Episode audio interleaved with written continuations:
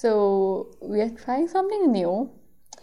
And so I'm we, laughing. we are under a blanket in our living room. Hoping our roommate doesn't walk in and see us like this. That would be embarrassing. Also, we'll have to explain a lot. I know, like, why are me and Hanali under a blanket in at the table? Uh, yes, but we are doing this for this podcast, and so I hope that this comes out to be great.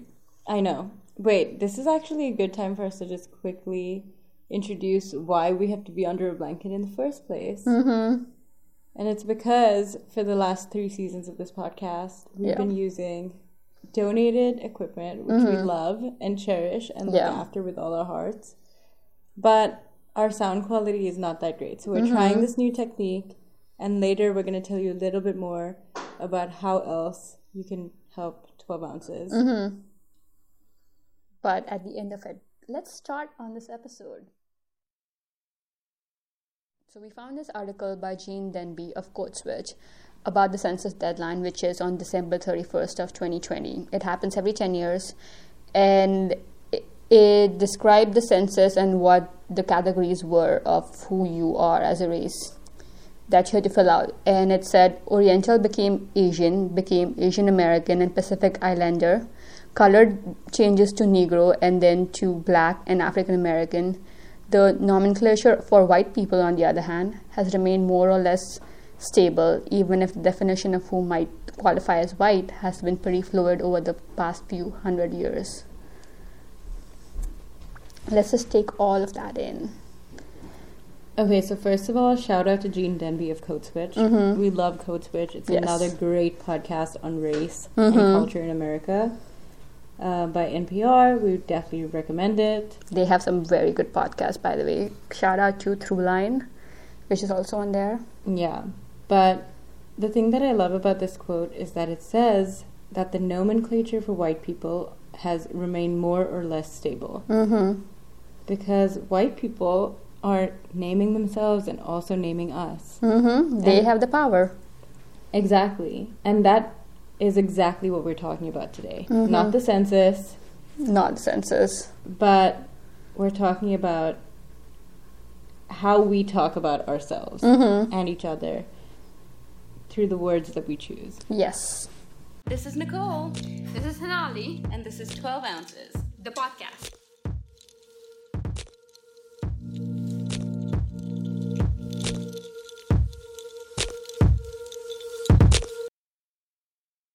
Northwestern University study found that children start linguistic intergroup bias since the age of three. Linguistic intergroup bias is when children start talking about each other and their peers in us and them language. Mm-hmm. So they understand that people that look like them are in the in group and people Mhm. that don't are in the out group. And their language really starts to reflect that. And this is a huge problem because I have cousins who who tell me about their school culture and they refer to other people, other meaning other who, others who don't look like them and are not white as someone who they are either threatened by or someone who is not part of their group and that's problematic. Something interesting about what you just said is that you said they refer to people who don't look like them but are not white. Exactly. which is interesting because that literally proves that I mean white people are giving us the language to talk Mhm. about each other, Yeah.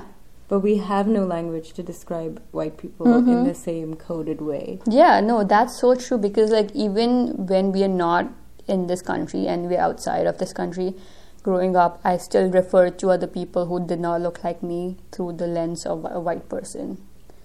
Yeah, wow. Um, and I'm even thinking about the color symbolism we learn as children. Mm-hmm.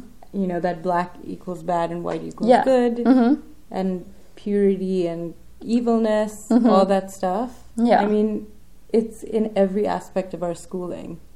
Exactly, exactly how we describe other people, also describe just scenarios or you know good versus bad, and we separate that verse in black versus white kind of Im- imagery, basically. Mm-hmm. So that just shows that like how much white people in every as- aspect have like controlled us, our language, who we are. You know. Yeah, I mean they've they've really controlled the narrative of how we even see ourselves Mm-hmm. and how we move about in the world. Yeah. Like you said, through their lens. Exactly. Um, but the thing is, this continues. I mean, through adulthood, and we Mm-hmm. Believe it because white people have controlled how history is told. Yeah. And the legacy of slavery in America has also been told through a white lens. Mm-hmm.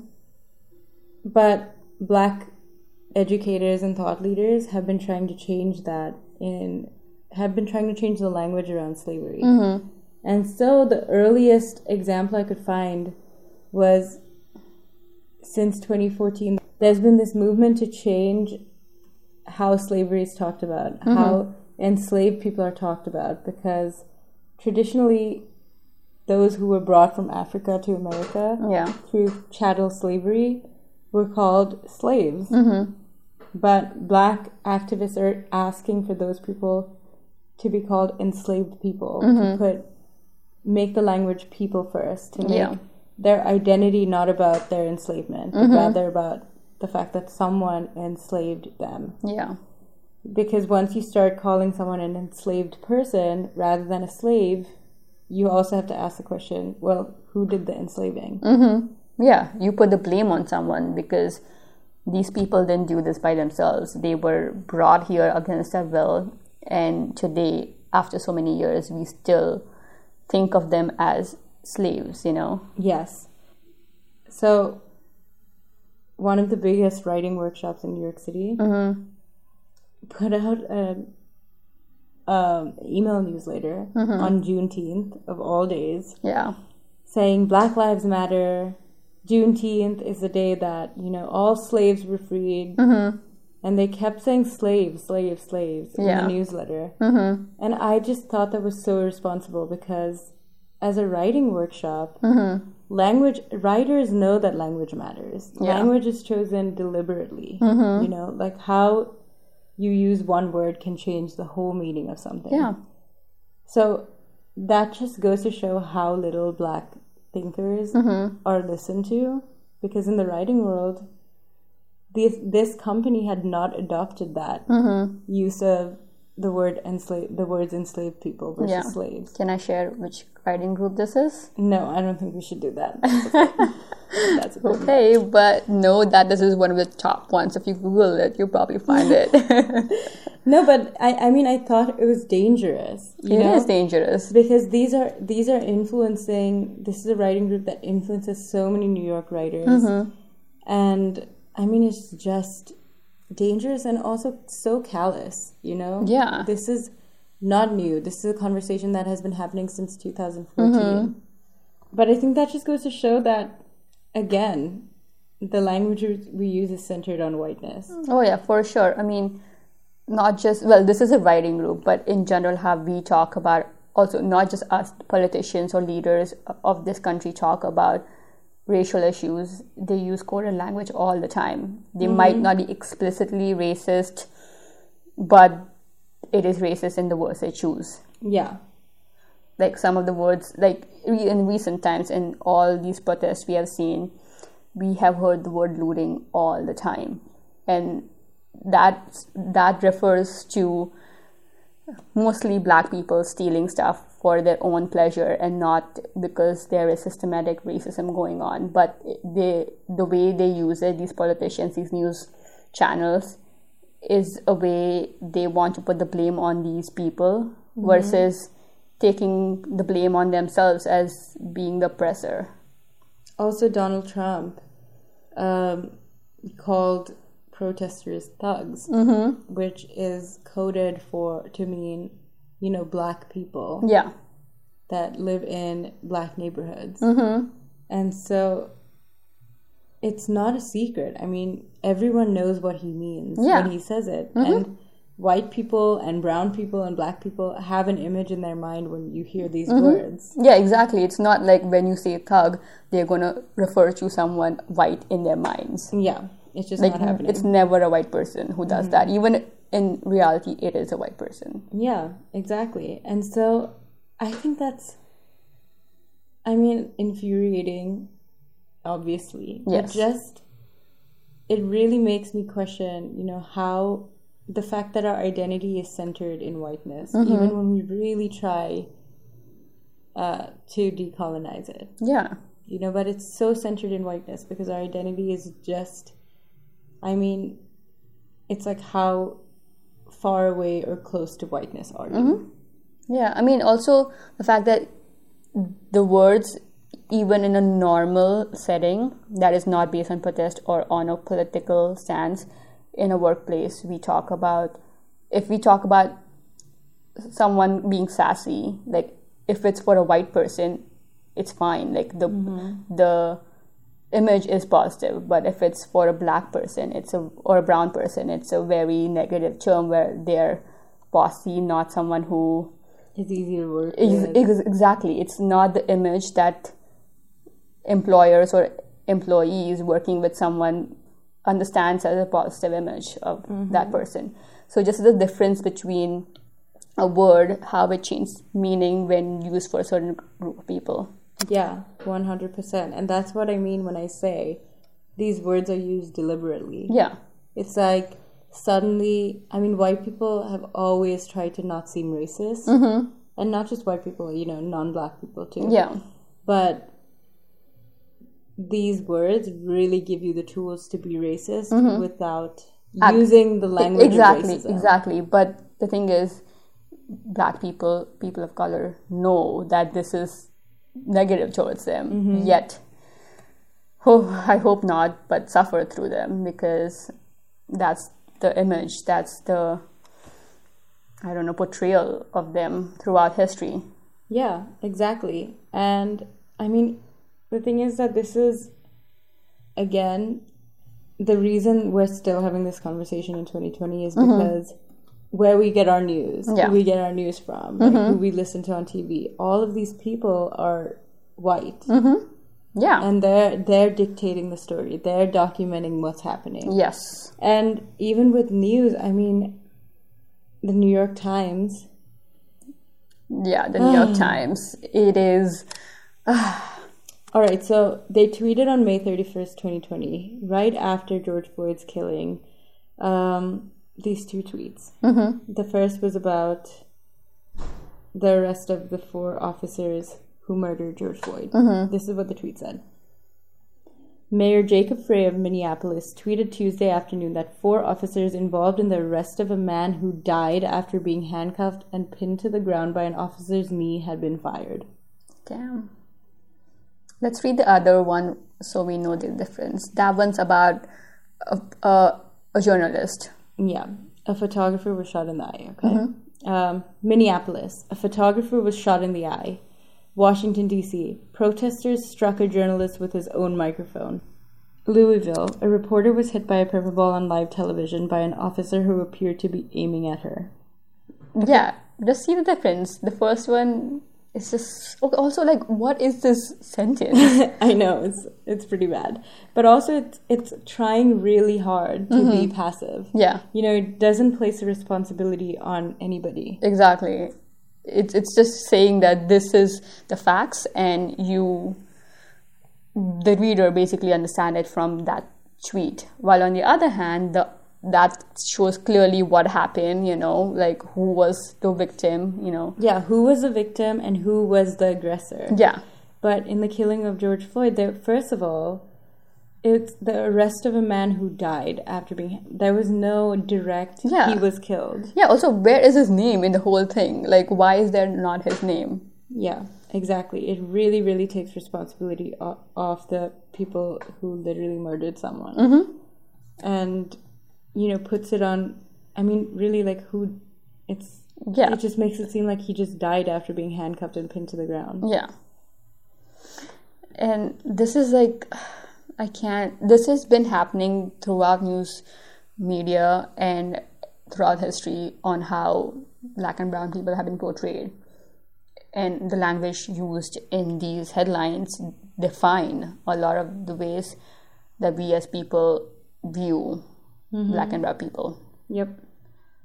like this just angers me like and i've been reading a lot of these like not just this but like throughout time we read news articles and just skim like look at the headlines don't even read the article and just move on And that's that headline or that tweet, that notification you Yeah. get on your phone, is sometimes all you need to make a judgment about the story. So that's? Yeah. why it's so important that exactly it's written in a way that places responsibility on those who need responsibility Mm-hmm. Yeah. placed on them.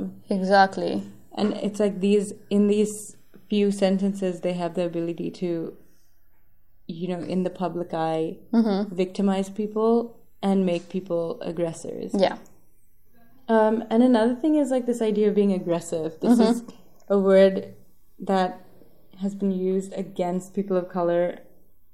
I mean, in every aspect of anytime whiteness is threatened, especially white Mm-hmm. womanhood is threatened yeah by blackness or brownness, uh, we're labeled aggressive. Yes. But like, what does that mean? Yeah, exactly? what does that mean? Like, what is aggressive? I don't know that. Like, I feel like I'm not aggressive at all, but I feel like if I was challenging someone's opinion about me or about my race, I would be seen as the aggressive one. Yeah, and the thing is that we are made to believe that about our own selves. Um, where our, I mean, even our language of defense doesn't hold up to uh, white people's language of, you know, just saying it didn't happen. Yeah, exactly. Or, or our language of defense is seen as more of an attack than their mm-hmm. race, racism. Yeah, exactly. Like the thing is, we are trying to correct their behavior, but we are seen as the one being aggressive towards them. While mm-hmm. throughout history, they have, they are literally the ones being aggressive towards us, but no one's putting that label on them. Okay, so what are some things that we can do to actually change this in our, at least in our communities? Mm-hmm. Well, firstly, I need to have conversations, especially with my parents, with people that, with my friends who I know have used this, are are, are using this in a normal everyday language. I use this, like I use this word crazy all the time, but I recently found out that that's something that's another core language mm-hmm. for black and brown people who have been mentally ill and i could use uh, any other word to describe this. Because not everything is crazy by the way. Yeah, exactly. Some things are just unbelievable. yeah exactly. Um, yeah, and I think it's just being conscious about, you know, how does this word represent the people that I'm talking about, and how does it also represent ourselves? I mean, really, truly. Yeah. Because sometimes I'm quick to even label myself according to how white people see me. Mm-hmm. You know, as like quiet or a model minority, or in some cases, an aggressor yeah where you know if I say something and they tell me that I have attacked them, I believe them. oh i question myself all the time when i'm trying to correct someone like should i be doing this like i'll be looked at this way should i should not probably do this you know Mm-hmm. especially in front of a white person like i would question myself at least three to four times before i make a decision. Yeah, and I think that it takes just conscious thinking and mm-hmm. practicing, yeah. And then also just consciously doing it for your friends too, noticing mm-hmm. it when they say things. Yeah, no, I recently read somewhere that when someone you say it, you should correct yourself as soon as possible. When someone else does it, you should do the same thing. And you should accept that as something that's normal and don't don't defend yourself. Yeah, just for example, if I said something, you could just be like, "Oh, you mean this?" Yeah. and then I would say, "Oh yeah, I mean that. Thanks." Exactly. Not yeah, like not challenge that narrator because someone has done the work to correct you, mm-hmm. and so you should accept it, especially if that someone is a person of color or a black person. Yeah, and you're white or non-black. Yes. Anyway, we want to tell you a little bit before we go. Mm-hmm. On top of all the practicing we're doing to be better at language, Mm-hmm. um, that we're doing a GoFundMe. Yes, we've been working on 12 ounces since 2018 and we've been using a donated mic to record ourselves. That was actually two months into us starting it. We were using a $15 mic that barely recorded ourselves before then. But we have been grateful to have gotten a mic from a stranger on the internet. Yeah, and we were donated a mic and recorder.